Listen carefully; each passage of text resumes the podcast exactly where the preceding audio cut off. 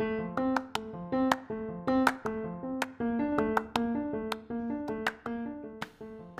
again, everyone, and welcome to another episode of Marcopolis Country Reports.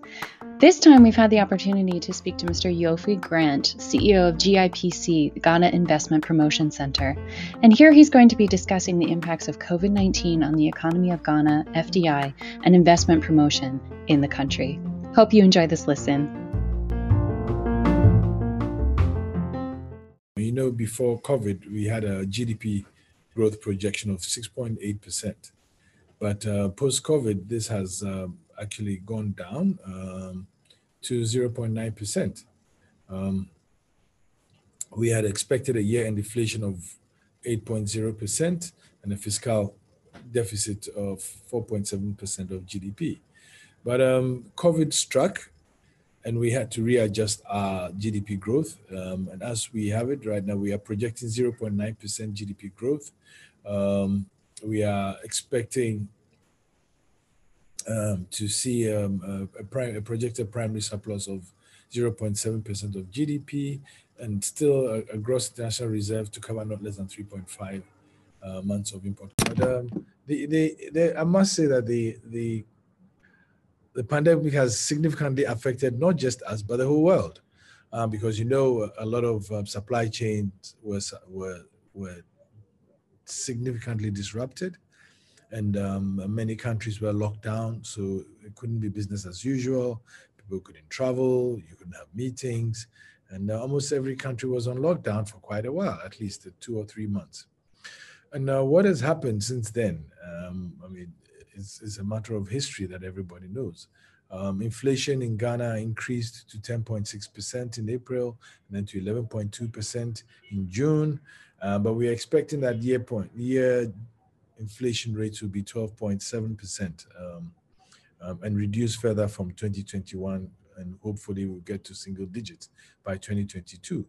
Uh, we also saw um, uh, a, a, fall in economic activity as measured by the central bank's composite index of economic activity, uh, which dropped by 2.2% in March 2020. And uh, but as we speak, although we have a projection of 0.9, um, if you go to the World Bank's, the IMF's website, they have a projection of 1.5 percent. And recently, Goldman Sachs actually came out to say, well, no, maybe you are being overly hard on yourself. We expect um, 1.2 percent GDP growth. So we have definitely done something good, whilst many other countries are in deep recession and have resorted to large borrowings. Um, we we haven't we are not going to go into that sort of deep recession so we have done something well and that has also affected i mean uh, gipc in uh, in in what we had planned for the year but in a very interested interesting way because um, if you look at what has happened um, in the first quarter uh, going to the second quarter uh, we, we we realized we realized um, the impact um, the impact and hospitality, of course, was one of the worst hit. Um, we had about almost a thousand, you know, accommodation facilities had to shut down by 31st May, actually 979, if you put it that way, um, which was about a quarter of all the, you know, um, facilities that we had. And job losses were somewhere about 2,300 uh, people. Um, we, the tour operators saw a drop in visits by some 11,558 uh, for out of cancellations, uh, which represented at least um, about almost 5 million um, cedis. But the agricultural sector was also significantly hit because people couldn't go to the farms of the fear of catching the disease. So we saw a decline in the price of some like cashew, which has become a major export by 60% between January and April, and which was significant for the farmers and for the exporters. We also saw a drop in the energy sector, uh, with about uh, close to $324 million projects actually being shelved as a result or stalled as a result of the pandemic. Um, of course, the transport, the transport sector was also significantly affected. Um, and if, if you look at the Metro Mass Transport, for example, they dropped revenues of 5.5 million a month, um, you know, to about 2.1 million a month. That means that more than 50% of the revenues that they made were gone, or maybe close to 60%. The educational sector also suffered.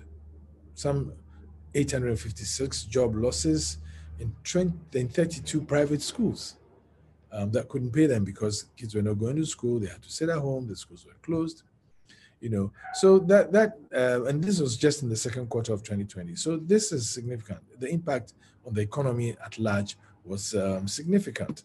But um, over GIPC, we saw very interesting dynamics because in the first quarter, we actually um, registered foreign direct investment of 180 million dollars, which was some 400% increase on what we had the previous year, in the first quarter of 2019. So that was very optimistic, and we had great hopes of continuing the year um, in, in very good shape and in good tracks.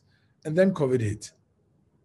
And for the first um, two months of March, April, we barely had any inflows. We barely had any visits. Of course, we had lots of calls because um, a lot of the investors were asking how we're going to cope with this, what the other measures we're doing.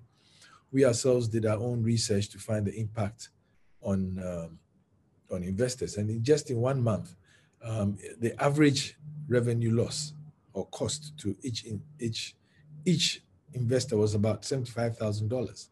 That was the minimum, but it was the average. But we're expecting that that was going to increase because by May, June, then almost all enterprises had to be shut down and uh, lockdowns, etc., and quarantines and all that.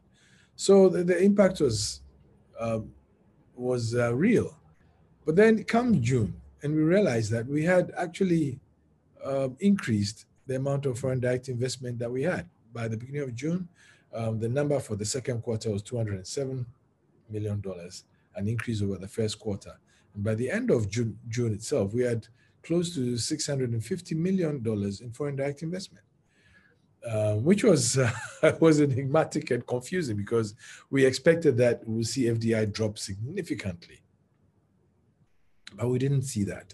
So um, we are ex- still extremely hopeful. But what it tells you is that for the investor, they look at where the opportunity is. They look at the macro and they look at who is still performing well under the pandemic and target it. So I, I believe that is what has put us where we are. Uh, we are still very optimistic. We are doing new things in new ways to ensure that we recover quickly and then get back to the track on which we were before COVID.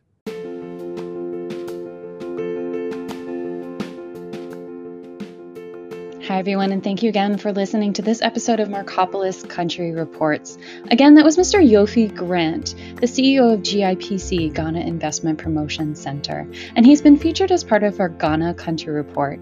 Please don't forget to head over to the website at marcopolis.net to look at the rest of the report, as well as Mr. Grant's full interview and other content and videos. Stay safe out there, and we'll see you next time.